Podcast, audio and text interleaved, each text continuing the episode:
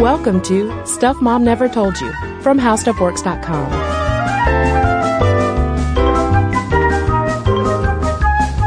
Hello and welcome to the podcast. I'm Cristen. And I'm Caroline. And today we are tackling one of our most requested topics.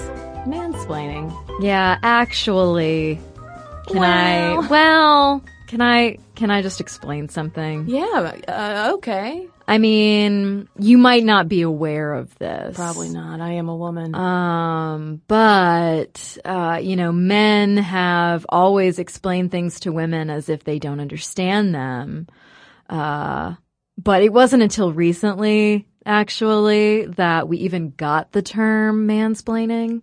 How's that for condescending? Was that good? That is very good, and that and that also um, hits on the sweeping generalizations that can sometimes come up with mansplaining to say that men have always condescended Yes. No, yes. to women uh, as if it is just a one way street. Exactly. And so, very good point. Thank you for saying that. Actually, just kidding. Um, I'm done with that. Um, I think it is important to note at the top of the podcast right away that at the root of mansplaining, what is called mansplaining, is condescension. And that is in no way limited to men. It is in no way limited to a conversation between a man and a woman. I, if you look at the way we talk about what we refer to as mansplaining, which is basically uh, condescendingly explaining something to someone else as if you understand it better, when in reality the other person either understands it just fine or actually knows more than you do. Um, I have done that. I have done that to my boyfriend. Uh, about what? What have you uh, Um, Caro explained to him? Well, I'm trying to think. Um, politics. Um, and he's mansplained political things right back to me. So we have mansplained at each other. Uh, and by that I mean we have just issued statements as if they are completely true and we know so much and the other one has been like, uh, are you sure? are you sure? Or come back and said, well, actually. And well, actually, uh, that definition is missing one key ingredient too of overconfidence. Yes. Arrogance. Arrogance, yes. You have some hubris plus some condescension, mix it all together, and you have some splaining to do, like Lucy did. Y'all, that's an I Love Lucy joke. Uh, for anyone who ever, ever watches Nick at Night, huh? Um, Caroline, that reminds me though of when I Beyonce explained, uh, to my dear husband when he was my fiance. Not that that's relevant at all. Um, and I only realized it once I saw a look of bewilderment coming across his face as I had been just monologuing for, you know, a solid who knows how long, cause I can really monologue about Beyonce for quite a while, like I'm starting to do right now. Uh, and he, he interjected and, um, and let me know that, hey, hey, you don't have to, you don't have to base plane to me, boo. And I was like, yes, let's do get married. um, but before we go any further, can we share one of my favorite examples of mansplaining that has happened on the Stuff Mom Never Told You Facebook page? Oh, please. So as I was telling Caroline yesterday when we were just chatting about this topic, I try to use mansplain sparingly. Yeah, I mean, you don't want to be dismissive when an actual conversation's happening. Not every instance of a man talking to a woman is mansplaining. Yeah, and and there are other reasons that uh, I uh, try to use it sparingly that we'll get into more later in the podcast. Um, but but this comment that popped up on our Facebook page was such a perfect, perfectly imperfect example of mansplaining that I straight up screenshotted it and put this guy on blast because you know what? Sometimes there is a utility to holding people accountable to what they say in public forums, like Facebook. Uh, so if you don't like things that you say with your name attached to them, uh, then being seen by other people, maybe you don't say it. So uh, this was in response to an article that we posted about the author Chimamanda Ngozi Adichie just casually saying in an interview that she had opted to not have a quote unquote public pregnancy. You know, she's a public figure at this point, and she uh, really didn't let anyone know that she was pregnant because she, in the way she put it, didn't want to have to perform pregnancy for other people. Yeah, which is something that I feel like is very understandable and should be very understandable for our fabulous Minty listeners. Oh yeah, well it started like a huge debate in the comment section of women uh, who had been pregnant and some who obviously had not, like you and I, um, coming at it from both sides. And it was uh, a really rich discussion until, until a fella named Adam I will not reveal your last name in this forum, Adam, if you're listening. I would be surprised if you are. Uh, but then Adam chimes in and, uh, says, and, and when he says another person, what I'm about to read, he's referring to Chimamanda Ngozi Adichie. So he says, Oh, good. Another person saying, look at me. I'm a victim because I'm going through a normal life process. He's talking about pregnancy and people notice just because people notice or have an opinion about your pregnancy doesn't mean you're performing pregnancy. It means everyone has an opinion on childcare and everyone has a vested interest in future generations. So yes, if someone sees you doing something that could potentially hurt your unborn child, they may say something to you about it. Having things said to you doesn't make you a victim. This world is full of people who will judge you for the decisions you make, so you can choose to fear others' opinions or to live unapologetically as yourself and hiding information about yourself doesn't exactly make you seem like you're comfortable in your own skin.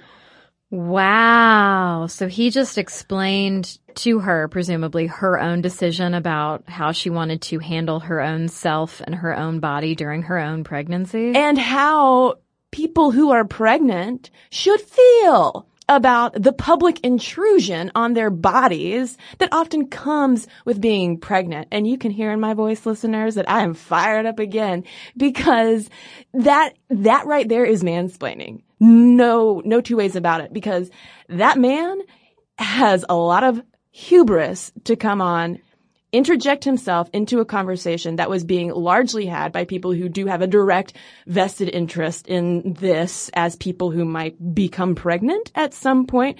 And uh, keep following me listeners because I'm not stopping to say that if you don't have a uterus that your opinion is invalid, but to then go and explain how the world is from your cis white male perspective uh, and and just um, overconfidently just lay out the way that you should live your life and feel about your life. That is where he just drives off the cliff. Yeah, and I mean, I think that it's a perfect example of how you know, let's take something that has always existed, which is people always injecting themselves into conversations where perhaps they don't have a place to tell others how they should think or feel.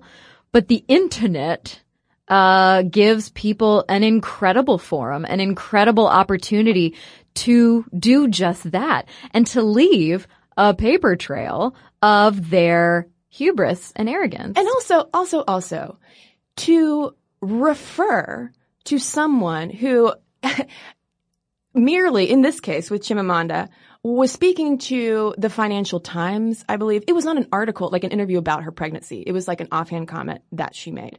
She was super chill about it.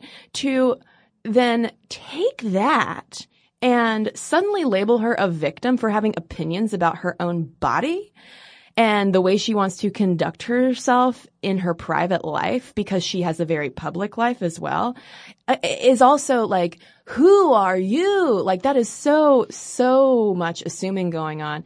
And I will go ahead and read you my response because I did copy and paste all of this and then share it on Twitter, which all of you enjoyed. uh, so I responded to him well said white dude who will never experience what it's like to A, be a female in a public space, B, be a pregnant person in a public space, and C, be an award-winning author in the public eye who would rather not have her baby bump monitored by the press. You're really the quote unquote victim here since you have to endure so many women saying things that challenge your worldview. Seek shelter, young man. Nice. Thank you. I was proud of it. Nice. So that's mansplaining. Yeah.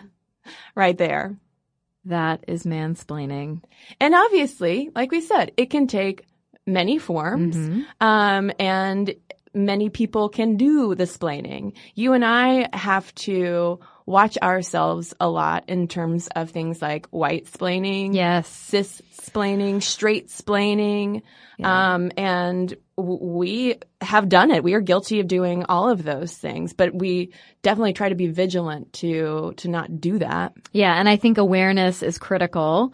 Awareness, awareness, awareness of how you're speaking, to whom you're speaking, um, what you are speaking about, because I think that if you are a smart person, male or female, um, you hopefully can acknowledge that maybe you're not an expert and that other people might very well know more than you. And so I think it's so, I think it's so interesting culturally. I know so many people, side eye, I know so many people are fed up with all of our man-centric portmanteau that are coming into the lexicon. Uh, man-interrupting, man-spreading, mansplaining, bro-appropriating. Um, but if you can't laugh, you're just going to cry, that kind of thing. Like, it's almost like you've got to come up with a joke about the stupid stuff that you have to endure so often, especially when you are a public figure. Yeah, I mean, there's a reason why all those portmanteaus have caught on because they are a quick and lighthearted Yeah. way of identifying something that previously was more of just a feeling. Yeah, and it is like kind of a bat signal to other people to say like, "Hey, have you have you felt this? Have you gone through this?" And it's such a bright bat signal that mansplaining was literally just an answer on Jeopardy. Although not to be confused with a Breitbart signal, in which case, run. Run, yeah. Um, so the clue was this 21st century word happens when a male patronizingly tells a female about a topic she already understands. And I think that's hilarious. At first, I saw that on Facebook and I thought it was a joke, but yep, it was really on, uh, it was really on Jeopardy. Do you think that maybe that was someone on the Jeopardy staff kind of putting it to, to Alex Trebek? like Trebek. Yeah, we don't know what Trebek is like behind the scenes. Uh, well, listeners who have requested this topic are probably wondering when we're going to mention Rebecca Solnit Oh yeah. because she is really the godmother of mansplaining, can we say? Like really, she's credited with starting this whole conversation with an essay that then developed into a whole book called Men Explain Things to Me. And if you haven't read it, it's fabulous. Yeah. So in, in 2008, her essay, uh, called Men Explain Things to Me appeared in the LA Times and it was basically critiquing men's arrogance in conversations with women, hashtag not all men, uh, and the silencing effect that it can have on women, uh, you know, in basic conversations day to day, but also on a much broader, bigger, global, dangerous scale. And uh, she did not use the term mansplain. That would not emerge, like we said, until some people over on LiveJournal combined man and explaining. Um, but she really captured the essence that we've been discussing. So basically, what happened, um, as she explains in um, a more recently released, I think it was in 2012 or 2013, uh, a more recently released introduction to that past essay, uh, she explains that her friend had encouraged her to pursue her idea of a men explain things to me essay because quote, young women needed to know that being belittled wasn't the result of their own secret failings. It was the boring old gender wars. In other words, you know, you, you can't blame yourself or feel stupid if you are interrupted or explained over or, you know, have someone, a man, explaining something to you in a condescending way. It's not your fault. You're not stupid. It's the failing of the person on the other side of the conversation. And since she's a writer, um, it also reminded me of conversations that we've had on the podcast too about this issue coming up in the literary world where it's not necessarily, um, well, perhaps maybe like a, a, a Jonathan Franzen to Jennifer Weiner exchange, but um, more broadly, hitting on this idea that, you know, men create serious art and literature, whereas women's work is more trivial and domestic, um, and that guys are ultimately like the arbiters of culture and what is important to know. Um, and, oh man, like what happens in this essay is something that has probably happened to a lot of women, regardless of like whatever kind of field you work in or even what age you are. Yeah, so she tells the story of uh, her and her friend being at this party. And she had recently released a book about innovator Edward Muybridge. And this older gentleman at the party was like, Hey, hey, hey, I want to talk to you. Like when people leave, like I, you know, I want to talk to you. And she's like, Oh, okay, great. And so, um, he asks her, you know, he knows she's a writer. He asks her what she wrote about. She said, well, you know, I just put out this book about this guy. And he was like, Oh, well, let me tell you. And he proceeds to tell her about this very, very important other book about Edward Muybridge that had been released. And had she heard about it, oh, he couldn't believe she hadn't heard about it. It's so important. And keep in mind, he had not read the book. He had just no. read about the book in the New York Times book review. And also keep in mind too, she had before this point in the conversation mentioned how she had published, I think it was seven or eight books. Yeah. By now. Yeah. So he was like, "Oh, you're basically like, oh, little girl, you're a writer." Eight books. And, Yeah, and she was like, "Actually, yeah, I've written, I've written several. several well, books. actually, well, actually, um, and you know, she she writes in the essay like, "Oh gosh, you know, I've been so wrapped up in my world, in my book."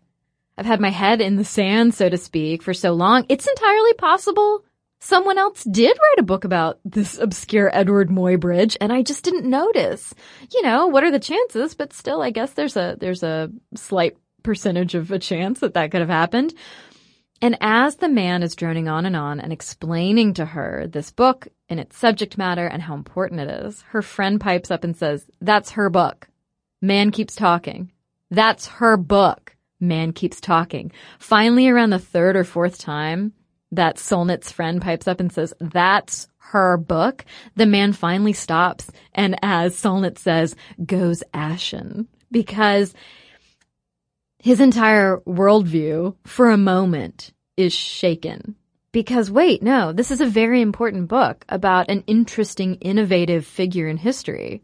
Well, and he made himself look like an ass. I, I, I don't know. I, I, I don't know that like suddenly he was like, wait, I, my perception of gender is challenged more than like, oh, well, I just made myself look like a dum dum in front of but, two women. But she said that he kept going on, like that he didn't necessarily stop. So I'm sure it it's both. It's like, oh wait, do I look stupid? Well, now I need to keep talking. Just dig your heels in to cover that up. Yeah, which is like such an aspect of the the condescending arrogance of mansplaining. That was like a, a time in Queens when I uh, was talking to this very nice fella, and I told him about the show stuff mom never told you that you are listening to right now, dear listeners. Uh, saying, you know, like, yeah, I host a feminist podcast. And he spent the next 20 minutes explaining feminism to me. No. yeah. And I just sat there just drinking my beer and and not really saying much because I just wanted to see how how long he would go. And boy, did he go! Was he explaining theory or? Oh, or... everything, you know, and the importance of intersectionality. Like saying, it, it would have been a good conversation if if, if it, it were a conversation. Right, right. Um, Instead of monologuing. right. So w- the way though that Solnit describes essentially mansplaining in that original essay is really, really important to, for us to just directly quote and emphasize. So she wrote, Though I hasten to add that the essay makes it clear mansplaining is not a universal flaw of gender, just the intersection between overconfidence and cluelessness where some portion of that gender gets stuck. And it's such a such a good way of putting it, of just like, of gender just kind of like getting stuck in the mix where it's like not, not everyone being horrible human people. Correct. But that element of a certain brand of normative masculinity Yes. that mixes together with overconfidence and cluelessness that breeds what we call mansplaining. Yeah. And coming from people who are perhaps used to their worldview being the one that is dominant, the one that is heard above all others, the, the person who's used to being heard and taken seriously, and then feels the need to perhaps talk over other people that he feels maybe don't have a right to have their voice be the dominant voice. Right. And again, I think like so much of this is subconscious and socialization because Yes. that right there reminds me of our conversation recently on failure and how uh, one study found that women tend to wait until they are 100% qualified to apply for a um, some kind of job promotion, whereas men will go ahead and apply for it when they are 60% qualified because there is there is a bit of gendered overconfidence research has shown. Yes, exactly. And so, you know, I mentioned earlier, I kind of said a big statement and then didn't follow it up with anything, which is that Solnit talks about how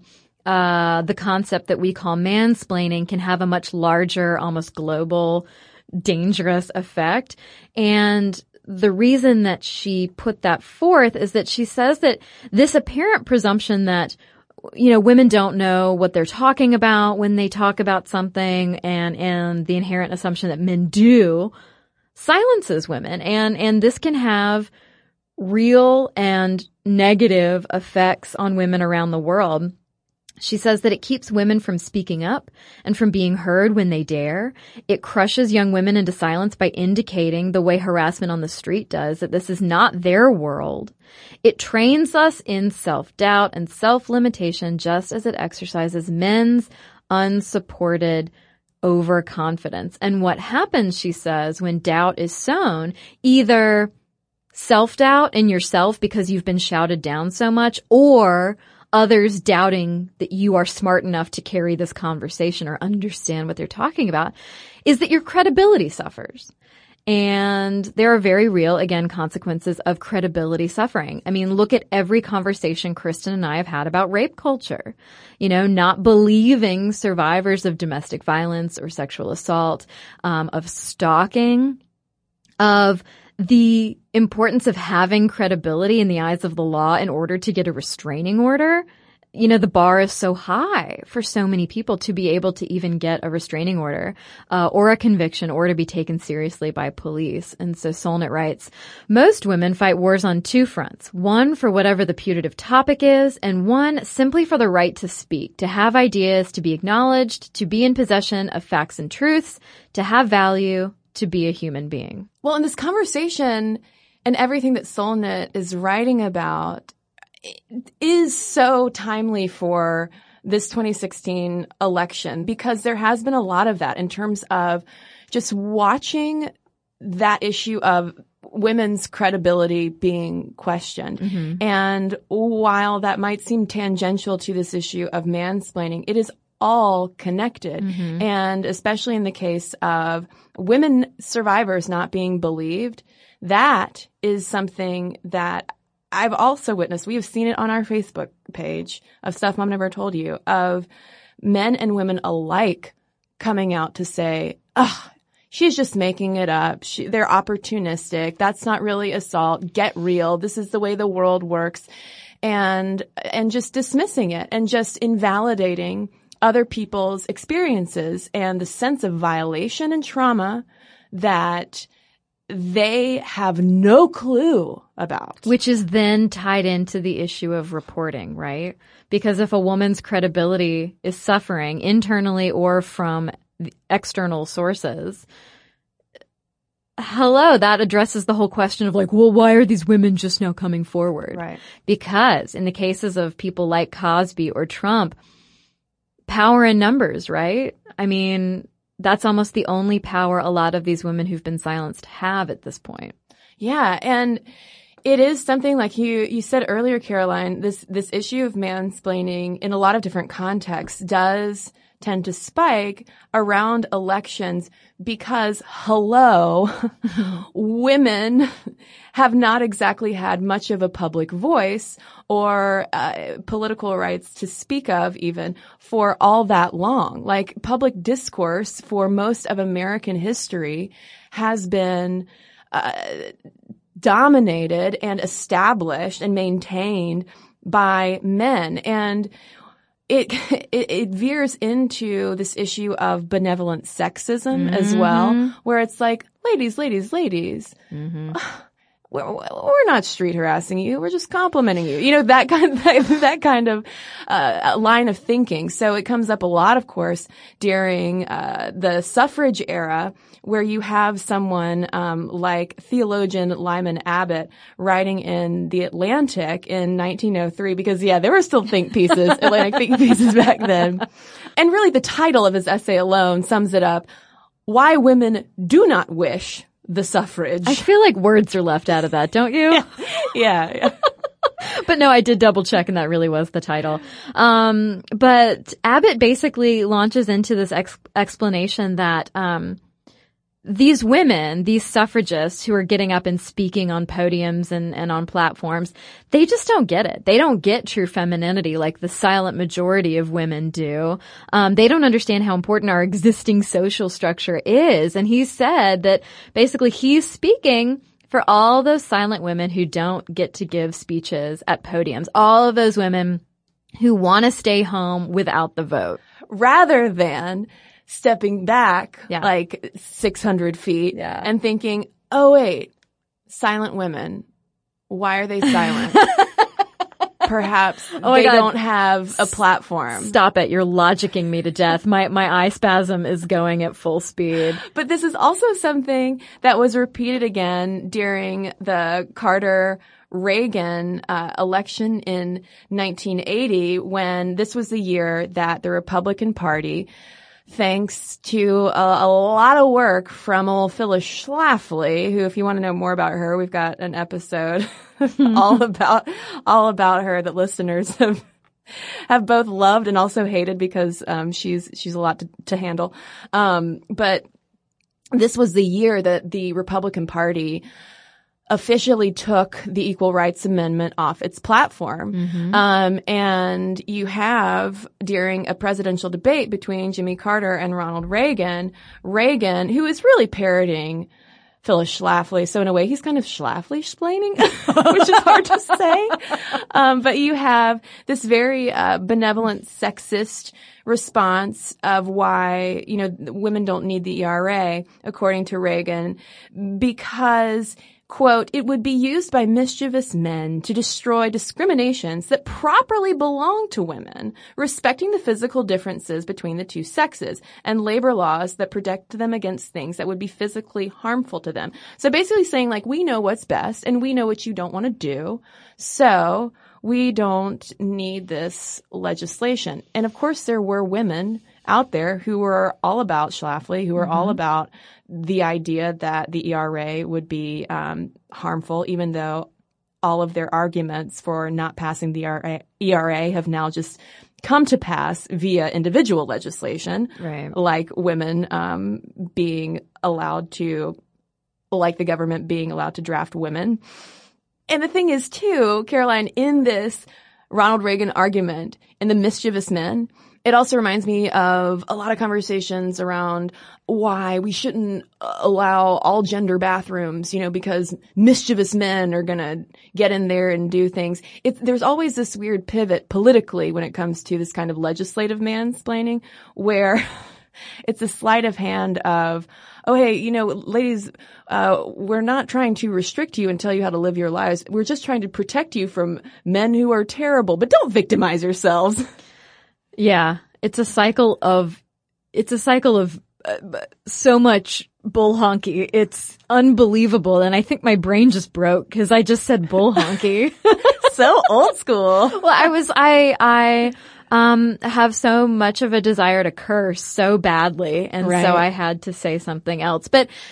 But obviously, again, it's worth restating that not all men are condescending jerks. Not all women are helpless doormats who can't voice opposition in an argument. And this is not just an issue that go, flows directly from male gender to female gender. You know, like this can relate to and go back and forth across all sorts of identities. Yeah, and and so much of it goes back to because Cristen, you know, said a lot of this is subconscious, and she's absolutely right. So much of it goes back to gender norms, socialization, communication, power dynamics, just expectations that uh, end up falling short of reality or reality falls short of our expectations. And, uh, linguist Deborah Tannen, whom we've cited a number of times on the podcast before, cautions people that what we call mansplaining or the idea of men interrupting women, speaking over them, condescending to them,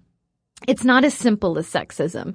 Oh, would that it were, because then maybe it would be easier to combat and raise awareness about. Uh, she says the inequality of the treatment results not simply from the men's behavior alone, but from the differences in men's and women's styles. So we are going to dive into what that means and what those styles look like and whether they're entirely accurate or just a bunch of gender essentialism when we come back from a quick break. So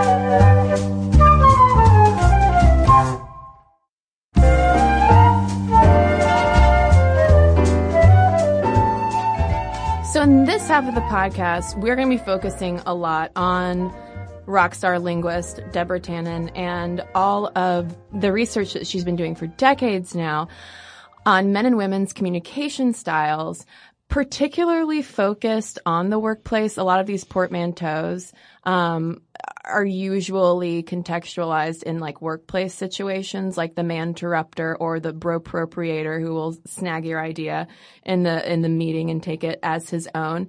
Um, and I, I do think that before we dive into the communication style stuff, that it's worth noting that this is this is a little bit away from that core idea of overconfidence and hubris plus some gender getting snagged in the mix mm-hmm. equals mansplaining. But um, it's so helpful to understand more about just these basic communication styles of how we even talk to each other. Yeah, because I mean, as Tannen explains it, um, you know, in every community of people on the globe that linguists study to understand how they communicate, what's natural, quote unquote, uh, for most men speaking a given language is, in a lot of cases, different from what's quote unquote natural for most women. And that's because we tend to, I mean, unless you've got a mess of siblings or you do just grow up playing with people of another sex, we tend to grow up playing like with like. Girls are in a group playing with each other and boys are in a group playing Listen, with each I had, other. I had a very intersectionally diverse group of imaginary friends representing had, all identities. Unicorns, fairies, uh, I had some trolls. oh, oh no. so um, let's dive into uh, Tannen's because again, Tannen has been researching uh, gendered communication, particularly in the workplace, since the 70s. So she knows what she's talking about. She knows what she's talking about. So basically she says that girls tend to learn these things called conversational rituals uh, that focus on the rapport dimension of relationships. We tend to play with a single best friend or in small groups. We spend a lot of time talking. Um, and we learn to downplay ways in which one person in the group is better than others. We tend to emphasize ways in which we're all the same. And you can see this in how girls or frankly grown-ass women uh, police each other by calling each other bossy, or you know, men or boys can call girls bossy as well. She's a know-it-all. Yeah, but you you learn as a girl that sounding too sure of yourself can make you unpopular with your peers. So therefore, as girls, we learn to talk in ways that balance our needs with those of others. So we're not called bossy, so that we are saving face, so that we can still have a large group of friends and not sound like we're trying to be ahead or above anyone else. So we can be likable. Yes, so we can be likable. Whereas Tannen contends that boys' conversational rituals focus more on the status dimension. Um, and this is involved with more rough and tumble play of guys challenging each other. Um, usually if you have play in larger groups in which more boys can be included, not everybody is going to be treated like an equal. Hashtag Lord of the Flies. Um, Aw, Piggy. and when you have like more like higher status boys, they're going to be expected, Tannen writes, to emphasize rather than downplay their status. They're going they're going to boss people around probably. And this is all though when I'm like, but there's usually like the there's always the the sun in the universe of friendships. You know what I mean? Like, especially like younger groups of friends tend to orbit around. uh, When when we're talking about girls, in my experience at least, tend to orbit around one or two uh, central people, Yeah. which to me is very also like status conscious. But I guess um, on average, boys tend to be more combative and more interested in uh, status climbing, whereas girls are more tend and befriend. Yeah. And so Tannen says that basically because having a boss, not someone who's bossy, but someone who's the boss is expected in these boys play groups. Um, giving orders is one way of maintaining that high status role. You want to take center stage and tell your story because that is also another way, like being the comedian, the class clown is another way of maintaining a high status, which that just made me think of mansplaining of like, oh, getting center stage, telling your story over someone else, that's showing that you are of a higher status. Okay. And it doesn't take a lot of imagination to to project how this might play out as we grow up and leave the playground for the wherever wherever it is we go, the bigger playground called life. That's right. And when we check in on those uh, high status and low status boys when they grow up to be men, um, Tannen says that they're still talking in order to cement their status on the life ladder. Well, that Chutes and Ladders. Shoots and shoots and leaves. Um, and they're using language again to exert dominance and achieve tangible outcomes. So they're more likely to speak in ways that maintain that hierarchy. They're more likely to um, try to get in good with the boss, talk loudly around the boss to get their achievements recognized. And typically, on average again, um, Tannen indicates that dudes become indirect with their communication, uh, like women whose motivation is to not sound bossy again, only when it comes to admitting fault or weakness. Otherwise, they're like, this is how it is. This is the way of things. This is my opinion and it's the best. Um, until they're wrong or have a mistake and then it becomes less direct. And meanwhile, what are women doing? Whereas men are on that life ladder using their communication to maintain a higher rung. Are Wi- we sliding down the chutes? we we are all women are all in the ball pit hanging out in the life network using our communication too like you said That sounds fun. tend and befriend i I'm love scared of heights. I Get me off a ladder. I'm a little worried about the germ factor of a ball pit, um, but I wish I had one as an adult. I feel like I could let off steam by jumping into it like Scrooge McDuck. And again, in general, Tannen says that, that grown-ass women are using their interactions to be more social, uh, to be more sensitive to not knocking someone down a peg. We speak in ways that help others save face. And this is something that Tannen talks a lot about in one of the papers we read because it can get uh, it can get women into some trouble if their subordinates don't understand the criticism that they're trying to to offer. So if a female manager is like, "Hey, you know, you're doing a great job. I love everything that you did with that report, but you know, I saw some mistakes on the second half that, that need fixing. She's, she followed people around their offices for, for a long time and noticed that when women did that to men, the men didn't realize because the woman was not being as direct they didn't realize that she actually legitimately needed them to fix the whole report. So they only heard the compliment. They heard the compliment and felt not betrayed, that's too strong of a word, but they felt sort of led on that their report was great. Well, women are so deceitful. I us and our makeup and contouring skills. Um, one thing though, I, I, I was considering while reading this Tannen piece is that, uh, it was published in the Harvard Business Review in 1995. Mm-hmm. And I would just be curious if you go into that same office today and follow people around like Tannen did, I'm sure you would find similar patterns. But I also have a hunch that some of those generalizations have changed as gender dynamics have changed. Oh, I, I agree. And, and yes, as gender dy- dynamics have changed, yes, as more women have come into workplaces, but I also feel, you know, and, and you know, I've worked with men.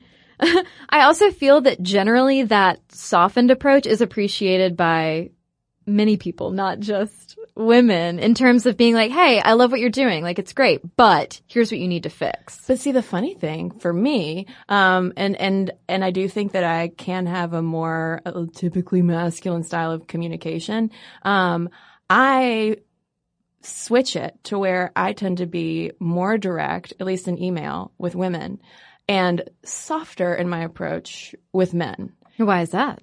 Uh, because historically I've only had male managers. So if I, um, have something that I need to say or, uh, a request of some sort, it has served me better to still be direct, but, um, i- a soft directness, you know, not like, not soft in like having a, huge word count, you know what I mean? But, um, just a little bit more. You use Comic Sans, I know. yeah, I use a lot of emojis. Pink Comic Sans.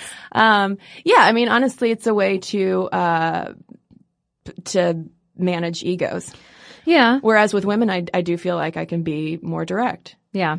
And I mean, Tannen, Tannen says that uh, a lot of the stuff goes back to the fact that traditionally offices have been male dominated, which means that the overarching communication styles that are expected are more masculine and that this puts women at a disadvantage, especially if they are more likely to speak in that softer tone or softer method uh, in general.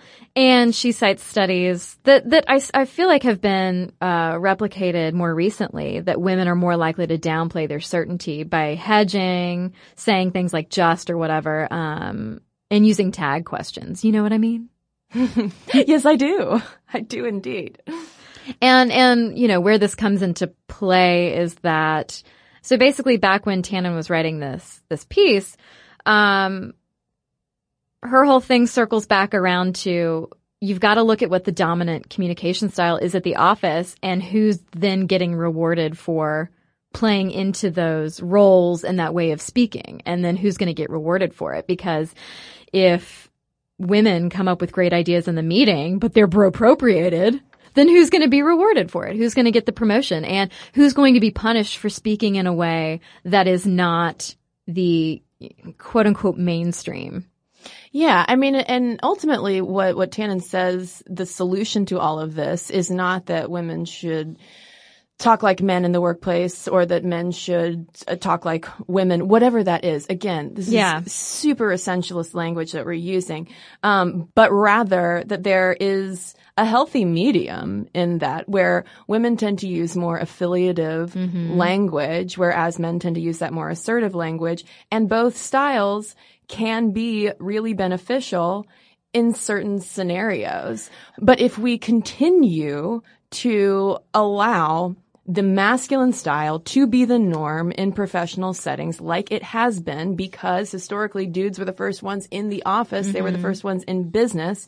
So they are the default. If that continues, then we're never going to solve this problem. Basically, we need to listen to each other better. We need to listen to each other better and recognize that it is possible that we just have different ways of speaking and hearing and that our expectations are shaped by socialization. And, you know, Tannen does a lot of talking about these, um, ritual conversational behaviors, things like apologizing that we've talked about so much before, things like uh, mitigating criticism with praise, which is a traditionally female uh, way of speaking or offering criticism. Um, she also points out that exchanging compliments is a ritual behavior of women. And you're probably being like, what in the world do compliments have to do with mansplaining? I myself wondered this as well. Come along for the ride, fair listeners. Basically, and I'm going to try to boil this down as quickly as possible, but she gives the example of a, of a set of coworkers that she studied and uh, we'll call them Cheryl and Bob. And so after a presentation that Bob gave and Cheryl gave one too, Cheryl's like, "Hey Bob, you did a great job," and he's like, "Thanks," and he doesn't offer any compliment in return. And because she feels like this ritual, so to speak, has been upturned, she's like, "Well, wh- what did you think of mine?" And because of his, and again, gender essentialist, talking in general terms here, but because of his socialization, he sees this question as evidence of uncertainty. Uh, that means that Cheryl is now down a peg on the life ladder. And so he then holds forth with a critique. So all of a sudden Cheryl feels that she's down a peg on the ladder and doesn't know why because she's just trying to exchange compliments because that is her conversational ritual that she's used to. It's the same thing as like, hey girl, I love your dress or like, hey, you did great on that thing today. It's the same thing. Of course, I know Cristen's rolling her eyes. No, I'm just, I'm rolling my eyes at fishing expeditions. Well, yes, yes, yes.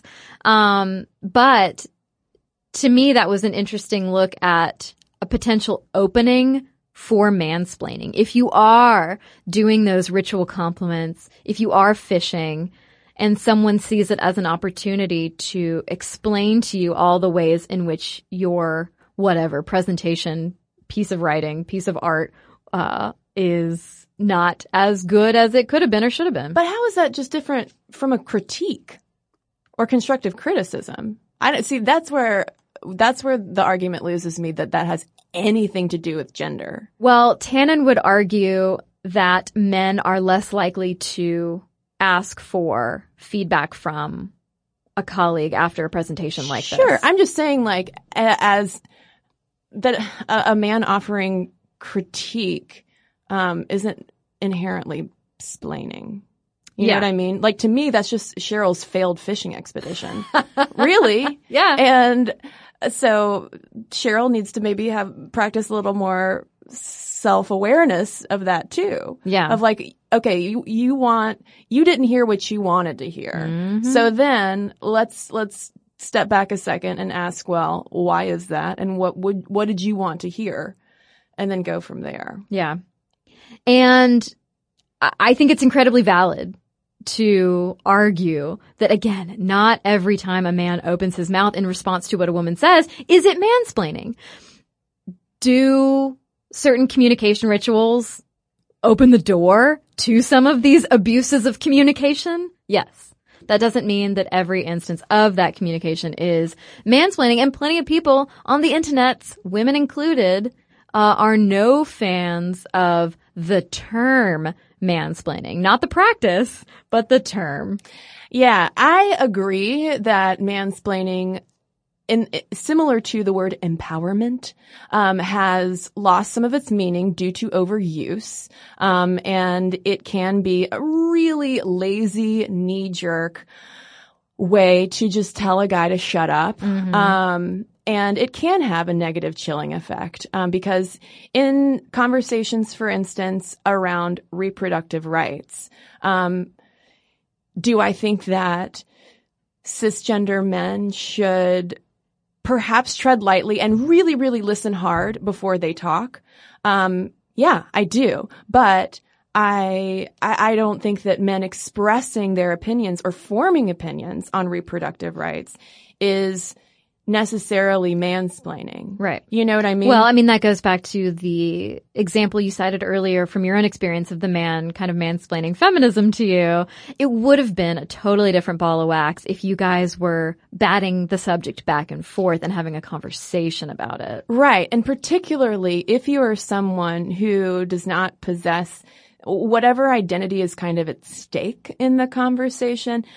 Um, also important to consider your privilege and consider the platform that you have that is different from people, um, the people that you are talking about. So in the case of our podcast, for instance, uh, when we are talking about the experiences of women of color, we can quickly get into that if we are not careful about acknowledging the fact that we are speaking as to white women. Well, yeah. And so, and this is when you see women of color on Twitter saying, can you please just sit down? Just sit down and listen. And, and that's what's going on that they are tired of being white splained just the way that, you know, women at large are exhausted with being mansplained. Right. And so because of that, I I'm totally cool with the term. You know, when when I see examples like uh old Alex on Facebook, hashtag not all Alexes,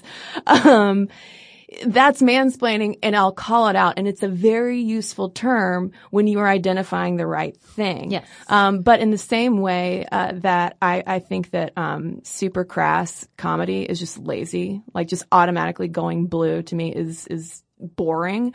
Um, using mansplaining as your knee jerk way to just tell a guy that you just don't want to hear what he has to say, um, I think is is misguided and and useless. But the discomfort that the word can uh, can spark, I think is like is is really really beneficial. But it's also that discomfort, ironically, which is what um, some people take issue with. Where, uh, for instance, Lesley Kinzel, whom we've cited before on the podcast, um, she's written a lot of great stuff, and over at xoJane in 2012 she wrote a piece uh, saying like I I hate the word mansplaining um, because she felt that it was gender essentialist, which valid argument, but she also seemed concerned that it would make men uncomfortable and. I, I, I'm, I doubt that that's really like what she meant, but that is what I took away from it of like, you know, like we're all always using, and this is not her that I'm trying to parrot right now. I'm just saying like there is a general tone sometimes of, you know, there's so much criticism that goes on and so much name calling. You know, let's take the higher ground and not call men mansplainers.